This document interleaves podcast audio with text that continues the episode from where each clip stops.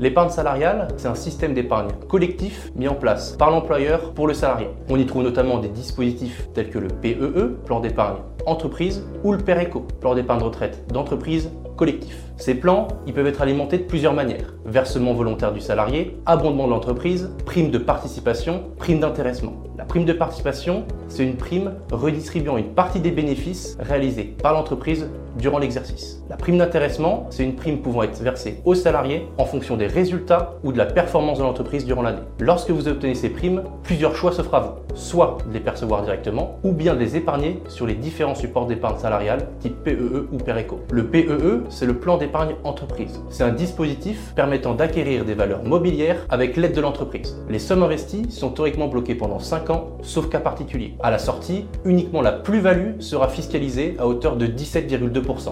Le plan épargne retraite d'entreprise collectif, dit PERECO, est un dispositif similaire au PERIN, plan d'épargne retraite individuel. Lorsque l'on investit sur ce support, les sommes sont théoriquement bloquées jusqu'à la retraite, sauf cas de sortie anticipée. À la sortie, la plus-value générée lors de la vie du plan subira la flat tax de 30%. Aujourd'hui, il est plus pertinent de placer le montant des primes d'intéressement et de participation sur les différents supports d'épargne salariale, car la fiscalité proposée est beaucoup plus attractive. Si vous décidez de percevoir directement le montant de ces primes, ces dernières seront fiscalisées selon votre taux marginal d'imposition. 0%, 11%, 30%, 41%, 45%. A contrario, si vous décidez de les épargner directement sur votre PEE e et ou PERECO, ces dernières subiront uniquement 9,7% de CSG CRDS. N'hésitez pas à contacter votre conseiller Audia si vous avez des questions sur l'épargne salariale.